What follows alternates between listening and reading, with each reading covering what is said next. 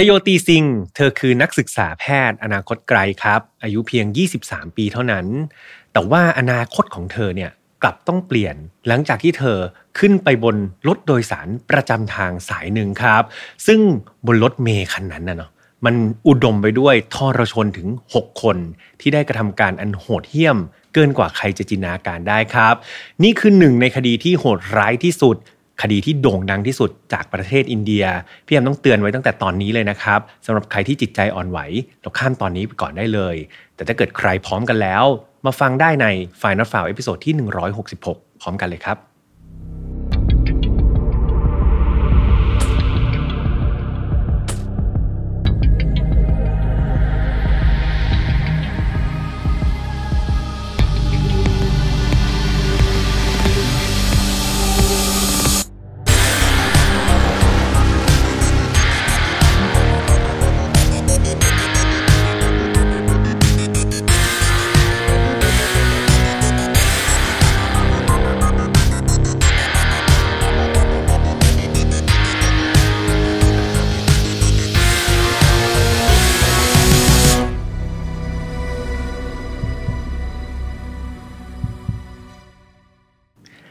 สวัสดีครับ ยินดีต้อนรับเข้าสู่ File Not Found Podcast ครับ วันนี้คุณอยู่กับผมแฮมทัชพลเช่นเคยครับ เรามากันใน episode ที่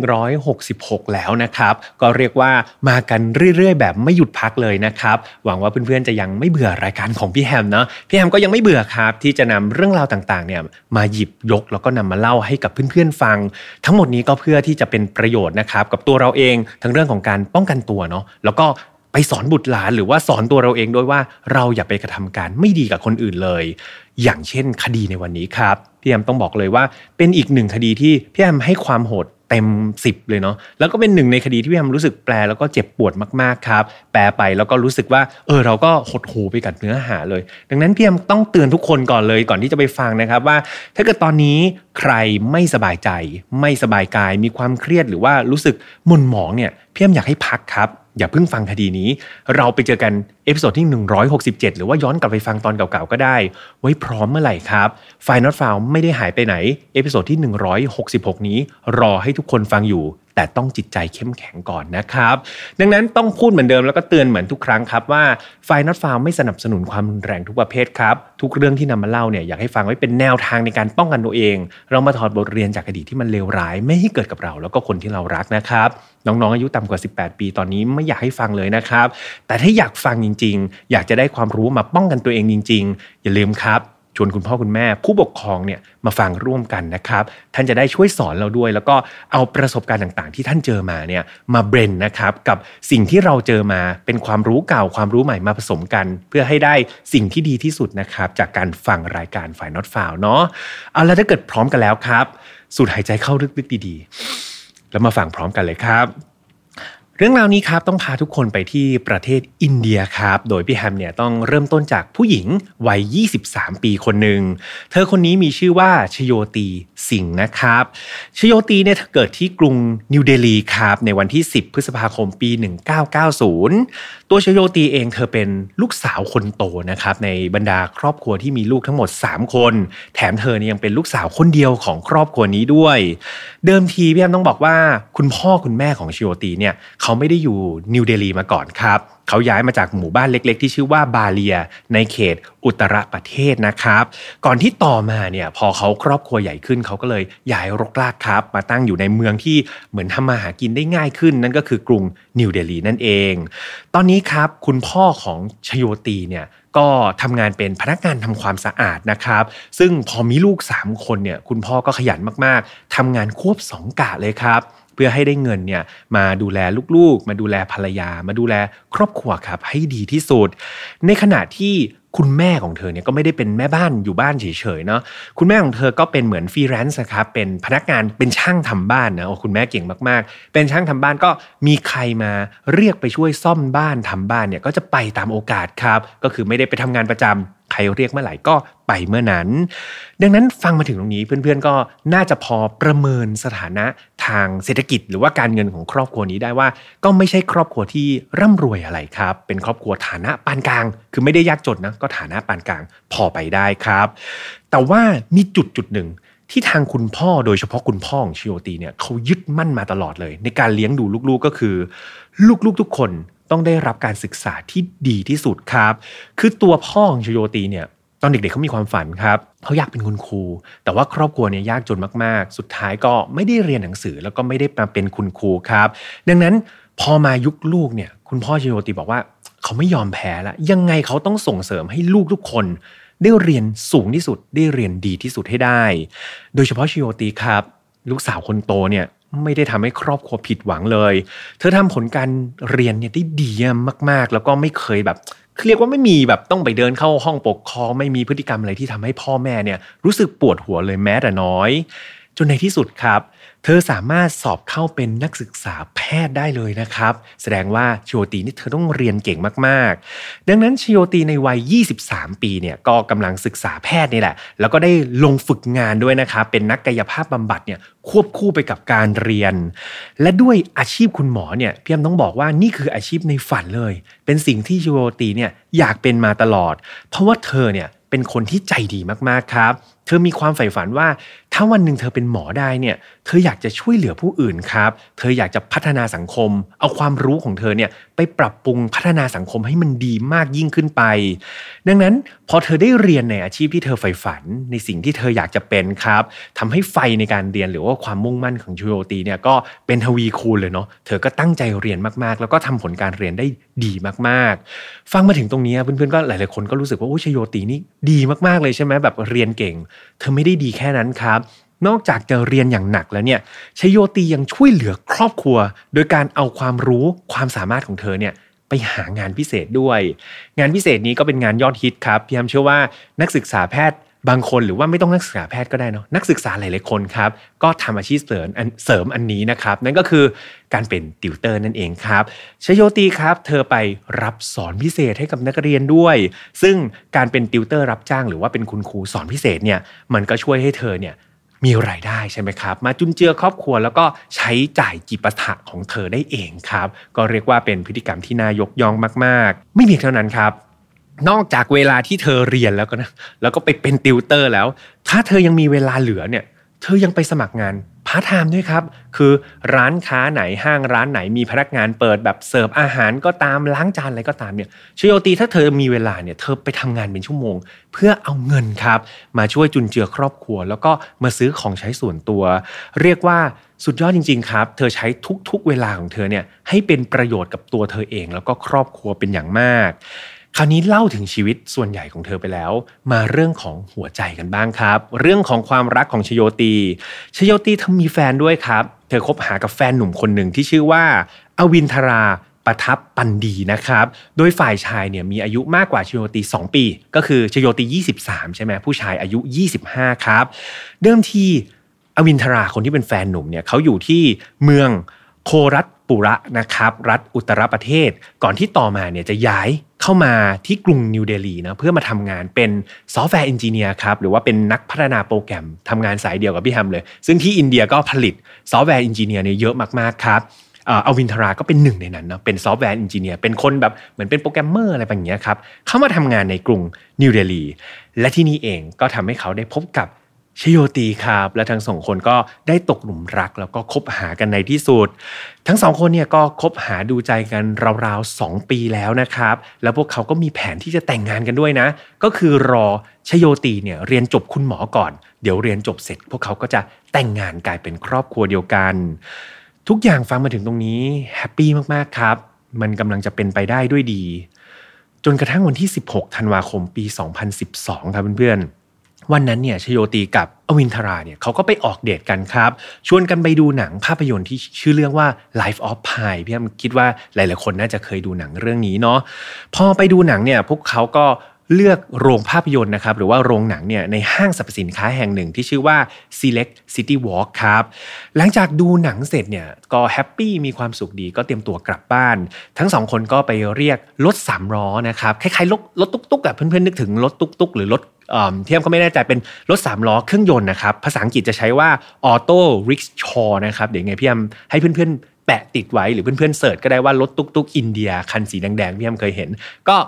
นั่นแหละครับ สองคนนี้ก็ไปเรียกรถตุ๊กๆเนาะจากโรงหนังเนี่ยรถตุ๊กๆก็พาทั้งสองคนไปส่งที่ป้ายรถเมล์ครับเพื่อเดินทางต่อกลับบ้าน โดยป้ายรถเมล์ที่ทั้งสองคนเนี่ยไปยืนรออยู่ก็คือ ป้ายสถานีมูเนียกาครับ เอาจริง ๆ เวลานั้นเนี่ยตอนที่หนังมันเลิกแล้วเนาะแล้วก็ทั้งคู่เนี่ยมารอรถเมย์เนี่ยก็ประมาณสามทุ่มครึ่งแล้วครับ21นาฬิกา30นาที ซึ่งมันก็ค่อนข้างที่จะดึกแล้วก็เปลี่ยวพอสมควร รอไปสักพักหนึ่งครับ ในที่สุดก็มี รถมินิบัสเป็นอารมณ์แบบเหมือนรถเมย์ร่วมเอกชนนะครับเป็นรถเมย์เขาเรียกว่ารถเมย์โดยสารเอกชนร่วมบริการใช่ไหมครับถ้าเป็นภาษาไทย ก็เป็นลักษณะนั้นครับไม่ใช่เป็นรถของรัฐบาล แต่ว่าก็เป็นรถเอกชน เป็นรถเมย์มินิบัสเนี่ยคันหนึ่งวิ่งมาที่ป้ายที่ทั้งสองคนนี้รออยู่พอดี ตอนนั้นชิโอตีกับ วินทราเนี่ยก็เห็นว่าเฮ้ยมีรถมาแล้ว แล้วก็รถคันนี้สามารถที่จะพาพวกเขาไปยังสถานีทวันก้าได้นะครับ ซึ่งเป็นสถานีปลายทางที่พวกเขาจะไป ทั้งคู่ก็เลยรีบขึ้นไปบนรถมินิบัสคันนั้นทันที แต่เมื่อขึ้นไปเนี่ยเพื่อนปรากฏว่าในรถมินิบัสคันนั้น มีคนอยู่บนรถเพียงแค่ 6 คนครับหนึ่งก็คือคนขับใช่ไหมคนขับหนึ่งละกระเป๋ารถเมย์อีกหนึ่งครับ ส่วนอีก 4 คนที่เหลือก็คือเป็นผู้โดยสารในมินิบัสคันนั้น ที่น่าแปลกเลยก็คือ ทุกๆ คนเนี่ยอยู่ในอาการมึนเมาครับ มึนเมาเป็นอย่างมากเหมือนพวกเขาเนี่ยเพิ่งไปดื่มเหล้ากันมา และไม่นานนักครับ กระเป๋ารถเมย์ที่เดินเมาเมามาเนี่ยก็มาเก็บค่าโดยสารจากชิโอตีแล้วก็อวินทราเนี่ยคนละ 10 รูปี และหลังจากนั้นรถก็ออกไปเรื่อยๆครับ แต่ปรากฏว่าหลังจากขับไปสักพักเนี่ย ชิโยตีกับวินทลาเนี่ยก็สังเกตว่า เฮ้ย ปกติมันต้องวิ่งไปเส้นทางแบบนี้นี่นา แต่ปรากฏว่ารถมินิบัสคันนั้น ขับออกนอกเส้นทางไปครับ ขับไปทางไหนก็ไม่รู้ ตอนนี้ทั้งคู่รู้ตัวแล้วครับ ว่ามันไม่ใช่สัญญาณที่ดีแล้ว มันน่าจะมีอะไรผิดปกติ พวกเขาก็เลยพยายามที่จะขอลงจากรถมินิบัสตอนนั้นทันทีครับ นี่คือ trigger warning นะครับเพื่อนๆ เหตุการณ์หลังจากนี้จะมีเรื่องราวเกี่ยวกับการล่วงละเมิดทางเพศอย่างรุนแรงเลยนะครับพี่ต้องใช้คำนี้ ดังนั้นถ้าเกิดใครมีความอ่อนไหวเกี่ยวกับเรื่องราว หรือว่าเซนซิทีฟเกี่ยวกับเรื่องของการล่วงละเมิดทางเพศ แล้วก็ความทารุณกรรมต่างๆ พี่แอมอยากให้หยุดแต่เพียงเท่านี้ครับ แล้วค่อยๆกลับมาฟังใหม่จำวินาทีจำเวลาตอนนี้ไว้ก็ได้ จิตใจพร้อมกลับมาฟังใหม่ แต่ถ้าเกิดใครพร้อมกันแล้วพี่แอมขออนุญาตเล่าเรื่องราว ต่อไปให้ฟังเลยนะครับ กลับมาที่รถคันนั้นครับ หลังจากที่ชิโอตีกับอวินทราเนี่ยพยายามที่จะลงจากรถมินิบัสคันนั้นใช่ไหมปรากฏว่า ทั้ง 6 คนครับอยู่ๆก็หัวเราะขึ้นมาครับ หัวเราะขึ้นมาแบบบ้าคลั่งเลยนะ หัวเราะเสียงดังมากๆ แถมยังเริ่มพูดจายียวนกวนประสาททั้งคู่ครับ พูดเยาะเย้ยทั้งคู่ พูดแซวทั้งคู่ด้วยคำหยาบคาย ประมาณอารมณ์แบบ เฮ้ย ดึกดื่นปานี้ออกมาทำอะไรกันสองคนอะไรประมาณนี้ครับ ก็แซวกันยับเลย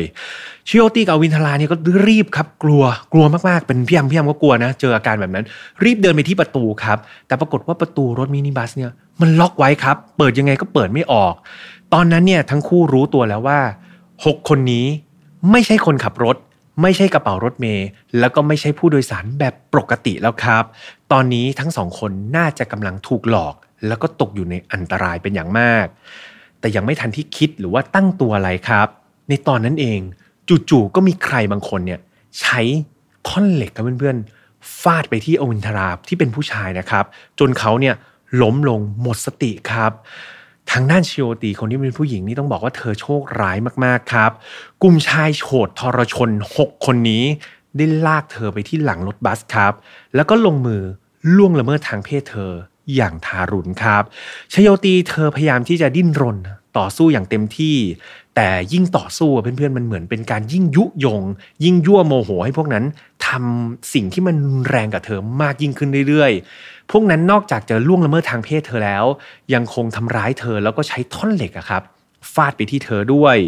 ชโยตีทั้งถูกฟาดครับ ถูกล่วงละเมิดทางเพศอย่างโหดร้าย ในขณะที่รถมินิบัสครับเพื่อนๆยังคงขับต่อนะ คนขับเนี่ยยังคงขับวนไปเรื่อยๆ วนนานกว่าชั่วโมงเลยครับ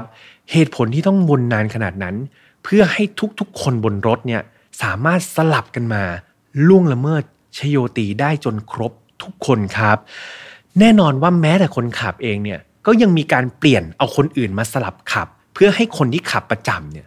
ได้มีโอกาสไปล่วงละเมิดทางเพศชโยตีด้วยนะครับ การล่วงละเมิดทางเพศยังคงดำเนินไปอย่างต่อเนื่องไม่มีหยุดครับ รวมไปถึงการทำร้ายร่างกายชโยตีด้วย มีการใช้ท่อนเหล็กเนี่ยฟาดไปที่ร่างของชโยตี ทั้งมือทั้งเท้าเนี่ยของทั้งทรชนทั้ง5 6คนเนี่ยก็เรียกว่าทั้งต่อยทั้งทุบทั้งเตะครับกระทืบเธออย่างรุนแรงกว่าหนึ่งชั่วโมงครับ แห่งขุมนรกเนี่ยมันทรมานมาก ๆ เกินกว่าที่พวกเราจะจินตนาการได้ แต่มันมีเหตุการณ์หนึ่งครับเพื่อนๆที่มันเลวร้ายมากๆ แล้วพี่ฮัมรู้สึกเศร้ามากๆ หลังจากที่แปลท่อนนี้ออกมา คือมันได้มีหนึ่งในกลุ่มคนร้ายครับ เขาใช้ใช้ท่อนเหล็กเนี่ยเพื่อนๆที่ปกติใช้ฟาดชโยตีอยู่แล้ว ปรากฏว่าเขาใช้ท่อนเหล็กอันนั้น เสียบเข้าไปในช่องคลอดครับ แล้วก็รูทวารของชโยตี เสียบเข้าไปแบบลึกมากๆ จนกระทั่งตอนที่ดึงออกมาเนี่ย อวัยวะภายในของชโยตีมันติดออกมากับท่อนเหล็กเลยนะครับ ก็คาดว่าน่าจะเป็นลำไส้ของเธอ เมื่อทั้งพวกมันทั้ง 6 คนนะครับทำกระทำการจนพึงพอใจเนี่ย พวกมันก็จับ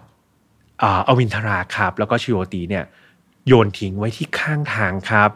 ตอนนั้นเนี่ยตอนที่อวินทราเนี่ยถูกโยนออกมาจากรถมินิบัสเนี่ยตอนนั้นเหมือนเขาได้สติขึ้นมาระดับหนึ่งเนาะแต่ก็รู้สึกเจ็บปวดทรมานกับแผลทั่วร่างกายของเขาเป็นอย่างมาก อย่างไรก็ตามครับในตอนที่เขากับชโยตีเนี่ยอยู่ที่ข้างทางแล้วเนี่ยตอนนั้นชโยตีคือหมดสติไปแล้วนะครับ ปรากฏว่าหลายๆคนก็อาจจะคิดว่ารถมินิบัสแบบทิ้งเหยื่อไปแล้วแล้วก็จะขับหนีใช่ไหมปรากฏว่ามันไม่ทำอย่างนั้นครับ มันพยายามจะถอยกลับมาเพื่อทับทั้งคู่อารมณ์แบบ กะเอาตายให้ได้ครับเพื่อนๆแต่โชคดีมากอย่างที่แมมบอกไปว่าตอนนั้นอวินทราเนี่ยเขามีสติกลับมาแล้วครับเขาก็เลยทำการแบบช่วยลากนะใช้เรี่ยวแรงทั้งหมดสติทั้งหมดเนี่ยรากคนรักของเขาครับ ร่างของชิโยตีเนี่ยหลบออกมาได้ทันอย่างวุดวิดรถมินิบัสครับหลังจากที่พยายามถอยออกมาจะทับเนี่ยแต่ทับไม่โดนเนี่ยเขาก็เลยตัดสินใจขับหนีไปครับ แล้วก็หายไปในความมืดนั่นเอง ชีวิตหนุ่มสาวของทั้งคู่เรียกว่ามันพังทลายเพียงแค่ การขึ้นรถมินิบัสผิดแค่ครั้งเดียวเท่านั้น ทั้งคู่ค่อยๆ หอบร่างกายที่บาดเจ็บของตัวเองครับมาขอความช่วยเหลือ ที่น่าเศร้าคือมันมีหลายคนมากๆครับ ที่เห็นทั้งคู่นะแต่พวกเขาไม่กล้าครับ ไม่กล้าที่จะเข้ามาทำการช่วยเหลือ เพราะว่าก็ไม่รู้เหมือนกันว่าสองคนนี้ เป็นเหยื่อล่อหรือเปล่าหรือว่าไปเจออะไรมาจนในที่สุดครับเวลาผ่านไปจนถึงห้าทุ่มเลยนะเพื่อนๆตอนนั้นเหตุการณ์ที่เกิดขึ้นสามทุ่มครึ่งใช่ไหมจนห้าทุ่มครับ เพิ่งจะมีคนที่เห็นเหตุการณ์ แล้วก็ยอมโทรแจ้งเจ้าหน้าที่ตำรวจ เจ้าหน้าที่ตำรวจกรุงเมืองนิวเดลีก็พอได้รับแจ้งเหตุก็มาช่วยเหลือทั้งคู่ไว้ในเวลาอันรวดเร็วครับชโยตีกับวินทราถูกพาตัวไปส่งที่โรงพยาบาลอย่างเร่งด่วนครับ โดยตลอดเวลาที่อยู่ในรถพยาบาลเนี่ยทั้งคู่ต้องสวมเครื่องช่วยหายใจไว้ตลอดนะครับ เมื่อถึงมือคุณหมอครับ ถึงมือแพทย์เนี่ยก็พบว่าร่างกายภายนอกของตัวอวินทราก่อนคนที่เป็นผู้ชายเนี่ยบาดเจ็บสาหัสมากๆ ในขณะที่ชิโอตีเนี่ยไม่ใช่แค่ภายนอกครับอวัยวะภายในของเธอเนี่ยบาดเจ็บอย่างรุนแรง อวัยวะทางเพศของเธอครับ คือฉีกขาดครับ แล้วก็มดลูกของเธอนี่ถูกทำลายจนเสียหายไปทั้งหมดเลย รวมถึงลำไส้ของเธอด้วยครับ มันเหมือนหลุดออกมาจากร่างกายบางส่วนเลยนะครับ อาการของชิโอตีเนี่ยหลังจากที่หมอประเมินเนี่ยปรากฏว่ามันหนักมาก ๆ เกินกว่าที่ทางโรงพยาบาลในประเทศอินเดียเนี่ยจะสามารถช่วยเหลือได้ นั่นทำให้พวกเขาตัดสินใจส่งชโยตีเนี่ยไปรักษาต่อที่โรงพยาบาล Mount Elizabeth Hospital ครับที่ประเทศสิงคโปร์ ในเวลาต่อมา แต่สุดท้ายปาฏิหาริย์ไม่มีจริงนะเพื่อนๆทั้งแพทย์ของอินเดียเองแล้วแพทย์สิงคโปร์นี่เขาช่วยกันเต็มที่นะครับ ทุ่มเทความสามารถอย่างเต็มที่แล้ว แต่สุดท้ายก็ไม่สามารถที่จะยื้อชีวิตเธอไว้ได้ อนาคตแล้วก็ความฝันครับของคุณหมอคนหนึ่งเนี่ยต้องดับสูญไปชโยตีจากโลกนี้ไปในวันที่ 29 ธันวาคมปี 2012 ครับ หรือว่าราวๆ 2 อาทิตย์หลังจากที่เกิดเหตุ ในวันต่อมาครับ ร่างของชโยตีเนี่ยศพของเธอถูกส่งกลับมาทำพิธีทางศาสนาที่ประเทศอินเดีย โดยทางการเนี่ยเหมาเครื่องบินแบบยกลำเลยนะครับ เพื่อขนศพของเธอเนี่ยกลับมายังประเทศบ้านเกิด เรื่องราวนี้แน่นอนว่ามันสร้างความโศกเศร้าให้กับครอบครัวของเธอ แล้วก็คนที่รู้จักชโยตีทุกคนเลยครับ ไม่เพียงเท่านี้นะ ข่าวนี้มันดังมากๆเพื่อนๆมันสร้างความสะเทือนใจแล้วก็ความโกรธแค้นให้กับคนทั้งประเทศเลยครับข่าวนี้มันดังแล้วก็อิมแพกไปทั่วประเทศอินเดีย มันถึงขนาดที่คุณมันโมหันสิงห์ครับ ซึ่งตอนนั้นเป็นนายกรัฐมนตรีของประเทศอินเดียในตอนนั้นนะในเวลานั้นนะถึงกับต้องไปสนามบินเพื่อไปรับศพชโยตีด้วยตัวเขาเองเลยครับ เพื่อนๆจินตนาการเนาะนายกรัฐมนตรีไปรับศพเองเนี่ยข่าวมันดังแล้วก็อิมแพกประเทศขนาดไหน ตัดมาที่ด้านการจับกลุ่มทรชนทั้ง 6 คนบ้างครับ เจ้าหน้าที่ตำรวจเนี่ยจริง ๆ เขาสามารถจับกลุ่มได้ภายใน 24 ชั่วโมงเลยนะครับ หลังจากเกิดเหตุ หลักฐานสำคัญก็คือ ภาพวิดีโอในกล้องวงจรปิดครับมันพบภาพนะของรถมินิบัสคันนี้ที่มันขับออกนอกพื้นที่ขับมั่วไปหมดเลย วนเวียนอยู่แถวๆที่เกิดเหตุ ดังนั้นมันมีอยู่คันเดียวแล้วครับ ก็สืบได้ไม่ยาก ไม่นานนักเจ้าหน้าที่ตำรวจก็สามารถที่จะแกะรอยได้นะครับว่า คนขับรถมินิบัสคนนี้ มันคือใครกันแน่ และในที่สุดก็เจอตัวครับ นายคนนี้มีชื่อว่ารามสิงห์ครับ อายุ 30 ปี มีอาชีพเป็นคนขับมินิบัสพอจับคนหลักได้หนึ่งคนแล้วแน่นอนว่าอีก 5 คนที่เหลือก็ไม่ยากครับ สาวไส้กันออกมาได้เป็นแถวๆ คนต่อมาที่ถูกจับเนี่ยก็ง่าย ๆครับ ชื่อว่านายมูเกสสิงห์นะครับนามสกุลเดียวกันเนาะกับนายรามเลย เพราะว่าเขาเป็นน้องชายแท้ๆครับ ทั้งคู่เนี่ย อาศัยอยู่ร่วมกันนะครับ โดยนายมูเกสคนที่เป็นน้องเนี่ยก็เป็นคนขับรถแบบทำอาชีพขับรถเหมือนกันนะครับ อายุ 26 ปี โดยทั้งคู่เนี่ยอาศัยอยู่ที่สลัมแห่งหนึ่งในกรุงนิวเดลีครับ คนที่ 3 ที่ถูกจับได้ชื่อว่านายวินัยชามาอายุ 20 ปีเท่านั้นเองครับ คนนี้เป็นผู้ช่วยเทรนเนอร์ครับในฟิตเนสแห่งหนึ่งในโรงยิมแห่งหนึ่ง โดยนายวินัยคนเนี้ย เขาเป็นเพื่อนกับนายรามครับ ก็คือรู้จักกับคนขับรถ ตามด้วยคนที่ 4 ก็คือนายพาวันคุปตะครับ คนนี้อายุ 19 เองนะครับเพื่อนๆ คนนี้มีอาชีพเป็นพ่อค้าขายผลไม้ครับ อยู่ในตลาด แล้วก็เป็นเพื่อนสนิทของนายรามเช่นเดียวกัน ผู้ก่อเหตุคนที่ 5 ครับ คนนี้เป็นเยาวชนนะครับ อายุแค่ 17 ปีเองครับเพื่อนๆ ก็ร่วมก่อเหตุแล้วเรียกว่าเป็น 17 ปีที่มีจิตใจเยี่ยมโหดมากๆ เยาวชนคนนี้ที่ถูกจับมีชื่อว่ามูฮัมหมัดเอฟลอชครับ โดยนายมูฮัมหมัดคนนี้เป็นเด็กที่ช่วยเดินรถนะครับให้กับนายรามเนาะดังนั้น 5 คนนี้ก็รู้จักกันหมด มาที่คนสุดท้ายครับ คนที่ 6 ที่ร่วมกระทำการเที่ยมโหดนะครับ แล้วก็ถูกจับได้เนี่ยชื่อว่านายอักษยถากูลครับอายุ 28 ปี โดยนายอักษยเนี่ยเดิมทีเป็นคนว่างงานครับ แล้วก็เดินทางมาที่ประเทศอินเดีย ก็มาที่กรุงนิวเดลีนะครับเพื่อหางานทำก่อนที่เขาเนี่ยจะได้ทำงานเป็นคนขับรถครับ เป็นคนขับรถมินิบัสเหมือนกัน และสุดท้ายก็มีความสัมพันธ์ก็คือ เป็นเพื่อนร่วมงานกับนายรามนะครับที่เป็นคนขับหลักอยู่นั่นเองเอาแหละคราวนี้ตำรวจก็จับได้แล้วทั้ง 6 ทรชนที่ทำความผิด เพียงแต่ทั้ง 6 คนครับเบื้องต้นหลังจากที่เจ้าหน้าที่จับกลุ่มได้แล้วก็นำมาสอบปากคำเนี่ยพวกมันทั้ง 6 คนปฏิเสธหมดเลยครับ แต่จากหลักฐานต่างๆ ทางนิติเวช รวมถึง DNA ด้วยนะครับ ที่ตรวจพบได้มากมายบนตัวของเหยื่อทั้งสองคนเนี่ยบวกกับคำให้การของอวินทราครับ เพราะว่าอวินทราคนที่เป็นฝ่ายชายเขาไม่ได้เสียชีวิตใช่ไหมดังนั้นเขาจดจำทั้ง 6 คนได้เป็นอย่างดีครับ ก็ชี้ตัวได้ถูกหมดเลย สิ่งเหล่านี้มันก็เลยกลายเป็นหลักฐานที่มันแน่นหนามากๆ ชนิดที่ว่าดิ้นไม่หลุดพวกเขาให้การครับในหลังจากที่ถูกจับกุมแล้วก็ดิ้นไม่หลุดแล้วก็ต้องให้การรับสารภาพแล้วครับเขาก็เล่าให้ฟังว่า เหตุการณ์วันนั้นมันเกิดอะไรขึ้นกันแน่ พวกเขาให้การว่าในวันที่เกิดเหตุครับวันนั้นน่ะรามสิงห์นะครับคนที่เป็นคนขับรถมินิบัสตัวต้นเรื่องเนี่ยได้ตั้งวงเล่าอะครับก็กินเหล้าคนที่มาจอยในวงเล่าด้วยในคืนนั้นนะครับหนึ่งเลยก็คือนายมูเกส น้องชายอาศัยอยู่ด้วยกันอยู่แล้วใช่ไหมก็มากินเหล้าด้วยกัน 2 ก็คือนายมูฮัมหมัดครับคนที่เป็นเด็กเดินรถที่เป็นเยาวชนอายุ 17 ปี ก็มานั่งดื่มเหล้าด้วยกัน และ อีกคนหนึ่งที่มาอยู่ในวงเล่าก็คือนายอักษยครับ ที่เป็นเพื่อนร่วมงานที่พี่แอมบอกว่ามีอาชีพขับรถเหมือนกันเนาะสี่คนนี้ก็โอ้โหกินเหล้าครับคึกขนองพอกินไปกินมาครับ รู้สึกว่าพอเหล้าเข้าปากเนี่ยสติมันเริ่มตะเลิดครับ พวกเขาลงความเห็นว่าเฮ้ยนั่งกินเหล้าอยู่ที่บ้านเฉยๆเนี่ยมันน่าเบื่อ พวกเขาอยากจะออกไปหาอะไรทำที่มันสนุกแล้วก็ตื่นเต้นขึ้นครับ ในรามเนี่ยก็เลยออกอาสาไอเดียบอกว่าเอางี้ละกันรถมินิบัสเนี่ยจอดอยู่แถวนี้ เดี๋ยวเขาอาสา ขับรถมินิบัสออกไปหาความสนุกกับเพื่อนๆทั้ง 4 คนที่ทั้ง 4 คนเมาเหล้าหมดเลยนะ เดี๋ยวเขาขอบออกไปเองขับออกไปไม่พอครับ ไปแวะรับเพื่อนอีก 2 คนด้วย นั่นก็คือนายพาวันที่พี่แฮมบอกว่าเป็นพ่อค้าขายผลไม้ใช่ไหมแล้วก็นายวินัยครับที่เป็นผู้ช่วยฟิตเนสอยู่ในโรงยิม อีก 2 คนนี้ก็เป็นเพื่อนของนายรามนายรามก็เลยแบบหวังดีแล้วครับ อยากให้ไปสนุกด้วยกัน ขับรถครับไปรับ กลายเป็น 6 คนอยู่ในรถมินิบัสนั่นเอง ในขณะที่พวกเขาขับรถมินิบัสกันไปก็ร้องเพลงครับ เต้นรำกันไปอย่างสนุกสนาน ในตอนแรกเนี่ยเขาไปเจอเหยื่อคนหนึ่งครับ เป็นช่างไม้ผู้ชายวัย 35 ปี ก็หลอกขึ้นมาขึ้นรถครับ หลอกประมาณว่าเนี่ยเดี๋ยวผมไปส่งเองส่งฟรีไม่เป็นไรเดี๋ยวจะผ่านทางนั้นอยู่แล้ว ช่างไม้คนนี้ก็ไม่รู้เรื่องครับ เดินเข้าไป ปรากฏว่าพอขึ้นไปบนรถเนี่ยโดนฟาดครับ โดนฟาดด้วยท่อนเหล็ก แล้วก็ถูกปล้นครับ เอาเงินเอาโทรศัพท์มือถือ แบบไปหมดเกลี้ยงเลยนะ ก่อนที่จะโยนครับ โยนช่างไม้คนนี้ไว้ข้างทาง โชคดีครับที่ช่างไม้คนนี้ไม่ถึงแบบไม่ถึงแก่ชีวิตเนาะก็ถูกทำร้ายแล้วก็ปล้นทรัพย์ไป และที่น่าเจ็บใจคืออะไรรู้ไหมครับเพื่อนเอาจริง ๆ ช่างไม้คนนี้เขาไปแจ้งตำรวจด้วยครับไปบอกตำรวจว่าเฮ้ยมันมีรถบัสคันหนึ่งเนี่ย หลอกผมขึ้นไปปล้นทรัพย์ผมซะเหี้ยนเลยนะ แต่ปรากฏว่าตำรวจตอบมาว่าอะไรรู้ไหมครับอันนี้ไม่ใช่พื้นที่รับผิดชอบของผมครับ เชิญไปที่สถานีอื่น ช่างไม้เซ็งเลยครับ ตอนนั้นเอ้าถูกปล้นมาไม่ใช่พื้นที่รับผิดชอบ ก็ไม่รับผิดชอบครับ แล้วก็ไม่แม้แต่จะรับเรื่องไว้สุดท้ายกลายเป็นว่าพอไม่ได้ถูก take action นั้นครับรถบัสคันนี้ก็คือมีนายรามแล้วก็พรรคพวกเนี่ยก็เลย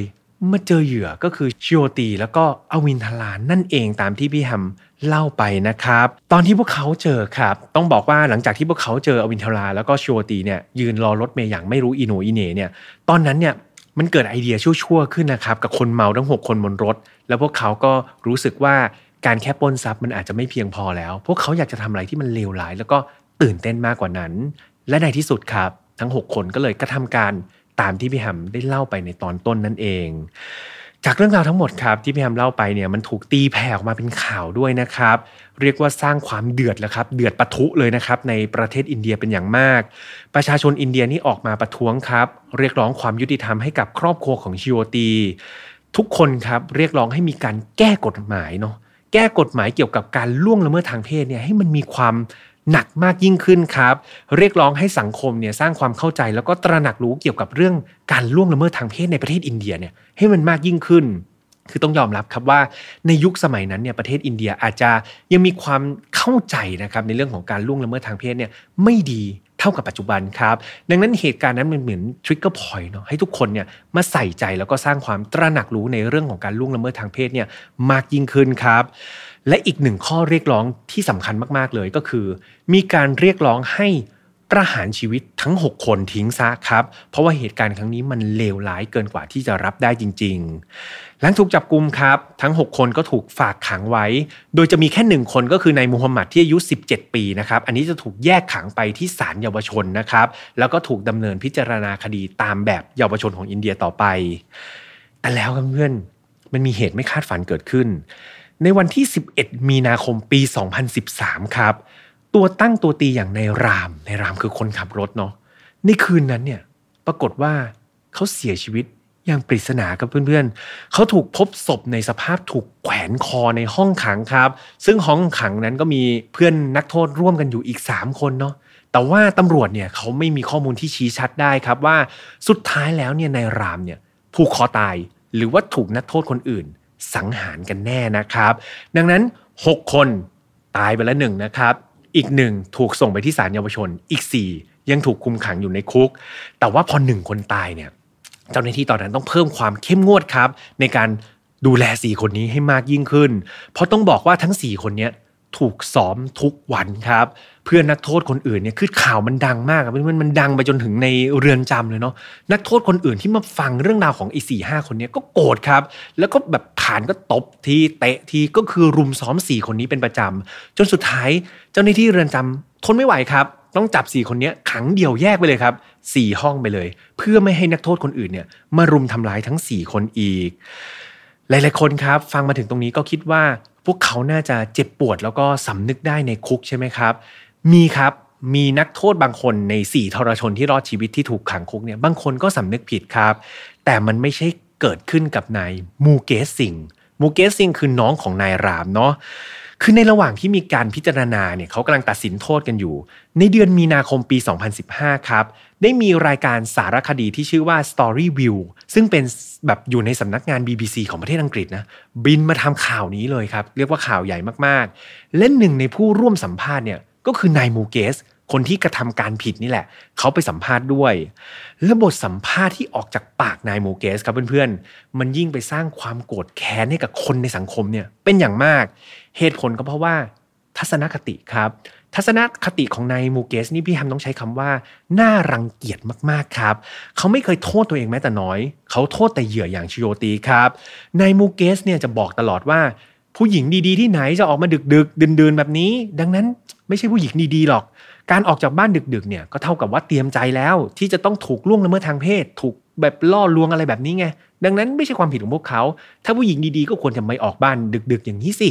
นี่คือสิ่งที่นายมูเกสพูดนะครับน่าเกลียดมากๆ นอกจากนี้ครับเขายังบอกอีกว่าชโยตีนะตอนที่แบบถูกล่วงละเมิดทางเพศเนี่ยไม่ได้ขัดขืนอะไรเขาเลย ก็ดูสมยอมดีนี่ สุดท้ายก็ไม่เห็นจะมีอะไรเลย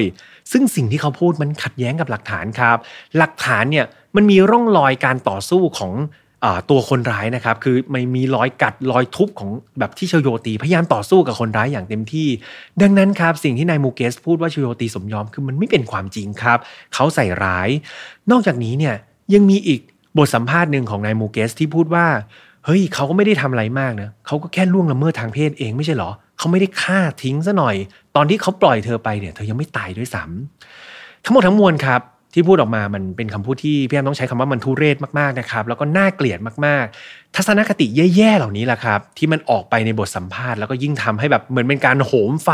ในประเทศอินเดียนะครับ ให้อยากที่จะประหารเหล่าทรชนที่เหลือนี้ให้สิ้นซากสักทีหนึ่งครับ เมื่อพูดถึงโทษประหารกับเพื่อนๆ เอาจริงๆ นายมูเกสเนี่ยเขาก็ได้ให้สัมภาษณ์ แล้วก็แสดงความคิดเห็นเกี่ยวกับโทษประหารด้วยนะครับ เขาบอกว่า เขาเชื่อว่าศาลเนี่ยไม่สมควรที่จะประหารชีวิตพวกเขาหรอก เหตุผลเพราะว่าการประหารชีวิตเนี่ยมันจะยิ่งส่งผลเสียกับสังคมครับทำไมน่ะหรอ นี่คือสิ่งที่นายมูเกสคิดนะ นายมูเกสเขาบอกว่าเนี่ยถ้าเกิดต่อไปเนี่ยมีใครไปล่วงละเมิดทางเพศไปหลอกผู้หญิงเนี่ยสุดท้ายผู้หญิงเหล่านั้น ก็ต้องถูกฆ่าทิ้งหมดสิเพื่อเป็นการปิดปากครับ เพราะว่าถ้าเกิดทำแบบเขาเนี่ยเขาล่วงละเมิดทางเพศไป แล้วปล่อยเหยื่อให้รอดชีวิตไป สุดท้ายเหยื่อไปบอกตำรวจ พวกเขาถูกจับได้ ก็ถูกประหารอยู่ดี ดังนั้นนายโมเกสก็เลยคิดว่าการประหารชีวิตเขาเนี่ยยิ่งไปทำให้ฆาตกรที่ไปล่วงละเมิดทางเพศผู้หญิงเนี่ยฆ่าเหยื่อได้ง่ายยิ่งขึ้นครับ แมวจริง ๆ เขาก็ไม่คิดว่าการล่วงละเมิดทางเพศมันผิดตั้งแต่แรกแล้วนะครับ ก็เรียกว่าเป็นบัวใต้น้ำจริง ๆ ครับ เอาละก่อนที่พี่แอมจะโกรธไปมากกว่านี้นะครับเรากลับมาที่คำตัดสินของคดีนี้กันเลยดีกว่า หลังจากที่มีการต่อสู้ครับ แล้วก็พิจารณาคดีนี้ยาวนานถึง 7 ปีเลยนะครับเพื่อนๆในที่สุดวันที่ 8 มกราคมปี 2020 เนี่ยศาลสูงสุดของอินเดียก็ได้ตัดสินให้ผู้ต้องหาทั้ง 4 คนที่ไม่ใช่เยาวชนนะทั้ง 4 คนที่รอดชีวิตอยู่ ถูกตัดสินว่ามีความผิดจริงครับ และต้องรับโทษ ประหารชีวิตโดยการแขวนคอครับเพื่อนๆ โดยในวันที่พวกเขาจะต้องเข้าสู่ลานประหารก็คืออีก 2 อาทิตย์ข้างหน้าเลยครับ คือตัดสินวันนี้อีก 2 อาทิตย์บอกว่าไปขึ้นเขียงครับ เตรียมผูกคอเลย ก็คือวันที่ 22 มกราคมเวลา 7 นาฬิกาพอผลตัดสินออกมาแบบนี้ครับ เรียกว่าผู้คนที่รอฟังคำตัดสินนี่ปรบมือโห่ร้องแสดงความยินดีครับ แต่ว่าการตัดสินประหารชีวิต หรือว่าการประหารชีวิตจริง ๆ นะครับเพื่อนๆมันก็ไม่ใช่ว่าเกิดขึ้นง่าย ๆ ปรากฏว่าพอถึงวันจริง ๆ เนี่ย มันมีการขยับแล้วก็เลื่อนไปด้วยเหตุผลต่างๆ นานา จาก 22 มกราคมเนี่ยดีเดย์ที่เขาจะตัดสินประหารชีวิต ปรากฏว่าเลื่อนไปเรื่อยๆครับ เลื่อนไปถึง 3 ครั้ง จนสุดท้ายครับ วันที่ 20 มีนาคม ก็ไม่มีการเลื่อนอีกแล้ว นักโทษทั้ง 4 คนถูกนำขึ้นลานประหาร แล้วก็เข้ากระบวนการประหารชีวิตในเวลาตีห้าครึ่งนะครับ เป็นการสิ้นสุดการรอคอยความยุติธรรมของครอบครัวชโยตี แล้วก็อวินทลาที่รอคอยมายาวนานถึง 8 ปีเลยนะครับเพื่อนๆ 8 ปีที่พวกเขารอคอยครับ 4 ทรชนถูกประหารชีวิตอีกหนึ่งคนเสียชีวิตในคุกครับ และ ยังไม่จบใช่ไหมครับ เพราะว่ายังมีอีกหนึ่งเยาวชนที่ยังอยู่ในคุกเยาวชน คนคนนั้นก็คือนายมูฮัมหมัดเอฟลอชอายุ 17 ปีที่พี่แฮมบอกนั่นเองครับ เอาจริง ๆแล้วครับ อย่างที่พี่แฮมบอกไปว่าเขาเป็นเยาวชน แล้วก็ต้องถูกดำเนินคดีตามรูปแบบของเยาวชน แต่จากคำให้การของผู้ร่วมก่อเหตุทั้งหมดเนี่ยทุกคนพูดเป็นเสียงเดียวกันเลยครับว่า นายมูฮัมหมัดอายุ 17 ปีเยาวชนคนดีคนนี้แหละ คือคนที่โหดเหี้ยม ยิ่งกว่าใครเลยครับ เขาคือคนแรกเลยนะ ที่ออกไอเดียว่าจะชวนชโยตีขึ้นมาล่วงละเมิดทางเพศบนรถครับ แถมยังเป็นคนเดียวที่ไปล่วงละเมิดทางเพศชโยตีถึงสองรอบครับ คือทำแล้วก็ซ้ำอีกรอบหนึ่ง และที่สำคัญ เขานี่แหละครับ คือคนที่เอาแท่งเหล็ก เสียบเข้าไปในช่องคลอดแล้วก็ทวารหนักของชโยตี ก่อนที่จะดึงออกมา แถมยังมีการสาวไส้ของเธอเล่น อย่างสนุกสนานด้วยนะครับ ทั้งหมดนี้ถูกตัดสินด้วยกระบวนการของเยาวชน ในมูฮัมหมัดคนนี้ครับถูกนำตัวไปขึ้นศาลเยาวชน โดยที่ตามกฎหมายเนี่ยเขาต้องปิดบังทั้งหน้าตาแล้วก็ชื่อด้วย เขาได้รับโทษว่ามีความผิดจริง และถูกจำคุกกี่ปีรู้ไหมครับเพื่อนๆโหดขนาดนี้ถูกจำคุก 3 ปีครับ 3 ปีเสร็จถูกปล่อยตัวกลับเข้ามา ในสังคมด้วยตัวตนใหม่นะครับ หน่วยงานที่รับผิดชอบมีการเปลี่ยนแปลงชื่อ เปลี่ยนแปลงนามสกุลของนายมูฮัมหมัดคนนี้ใหม่หมดเลย ลบประวัติอาชญากรรมทิ้งหมดเลย เรียกว่าเป็นคนใหม่ใส่กิ๊กไร้มนทินครับ กลับเข้าสู่สังคม แน่นอนว่าเรื่องราวแบบนี้ครับ มันก็ไม่พ้นจมูกของสื่อด้วยเนาะในการที่จะไปสืบหาประวัติของเขาเนี่ยขุดคุยออกมาจนได้ แล้วพอมีการทำข่าวออกไปว่าเฮ้ยมันมีเยาวชนที่เป็นทรชนคนหนึ่งเนี่ยออกกักคุกแล้วนะแถมยังเปลี่ยนแปลงชื่อ โอ้โห ประชาชนคนอินเดียไม่พอใจเป็นอย่างมากครับ ออกมาชุมนุมครั้งใหญ่เลย เพื่อคัดค้านครับ อยากให้ศาลเนี่ยพิจารณาคดีของนายมูฮัมหมัดใหม่แบบผู้ใหญ่นะครับ อย่างไรก็ตามกฎหมายก็คือกฎหมายเพื่อนๆก็ไม่มีการเปลี่ยนแปลงอะไร ข้อมูลล่าสุดที่พี่เอ็มหามาได้ก็คือนายมูฮัมหมัดคนนี้ครับ ตอนนี้เป็นชื่ออะไรแล้วก็ไม่รู้เนาะเขาก็ ไปเขาเรียกว่าก็ออกไปใช้ชีวิตครับในสังคม แต่ว่าเขาก็ไม่ได้ใช้ชีวิตที่ดีมากนัก เพราะว่าทางครอบครัวของนายมูฮัมหมัดเองก็รับไม่ได้ครับ กับพฤติกรรมของลูกชายก็เรียกว่าตัดขาดกันไปนายมูฮัมหมัดคนนี้ก็ต้องออกไปใช้ชีวิตอยู่คนเดียวตามลำพัง โชคดีหน่อยครับ ที่ตอนที่เขาถูกขังอยู่ในสถานกักกันของเยาวชนเนี่ยเขาได้เรียนเกี่ยวกับการเย็บปักถักร้อยแล้วก็การทำอาหาร ดังนั้นข้อมูลล่าสุดปัจจุบันก็คือนายมูฮัมหมัด ยังมีชีวิตอยู่ด้วยชื่อใหม่ โดยอาชีพของเขาก็คือเป็นพ่อครัวครับ อยู่ที่ร้านอาหารแห่งหนึ่งนั่นเองพี่แอมขอปิดท้ายด้วยเกร็ดเล็ก ๆ น้อยๆของคดีนี้อีกนิดหนึ่งนะครับ คือในตอนที่เกิดข่าวดังในประเทศอินเดียข่าวนี้มันดังมากๆใช่ไหมเพื่อนเดิมทีเนี่ยกฎหมายของที่นั่นเนี่ยจะมีการปิดบังชื่อของเหยื่อครับที่ถูกล่วงละเมิดทางเพศด้วย ตอนนั้นเนี่ยประชาชนก็ไม่รู้นะว่า เหยื่อที่ถูกล่วงละเมิดทางเพศเนี่ยชื่อชโยตีใช่ไหมพวกเขาก็เลยตั้งชื่อสมมุติให้ครับ ชื่อสมมุตินี้มีชื่อว่านิรพายาครับ โดยมีความหมายว่า fearless หรือว่าแปลว่า ไร้ซึ่งความกลัวอะไรประมาณนี้ อย่างไรก็ตามเนี่ย ในเวลาต่อมาทางครอบครัวของชโยตีเอง ครอบครัวของเหยื่อเองเนี่ยเขาตัดสินใจบอกว่าเขาอยากจะเปิดเผยชื่อของลูกสาวครับ เขาอยากให้สังคมเนี่ยแล้วก็โลกใบนี้จดจำชื่อของชโยตีให้ได้ แล้วก็นำเรื่องราวของเธอเนี่ย ไปเป็นเหมือนเป็นอุทาหรณ์ครับ เป็นบทเรียนแล้วก็เป็นการเรียกร้องความยุติธรรมกับผู้หญิงอีกหลาย ๆ คน ที่อาจจะต้องมีเคาะกรรมเดียวกันกับลูกสาวของพวกเขานะครับ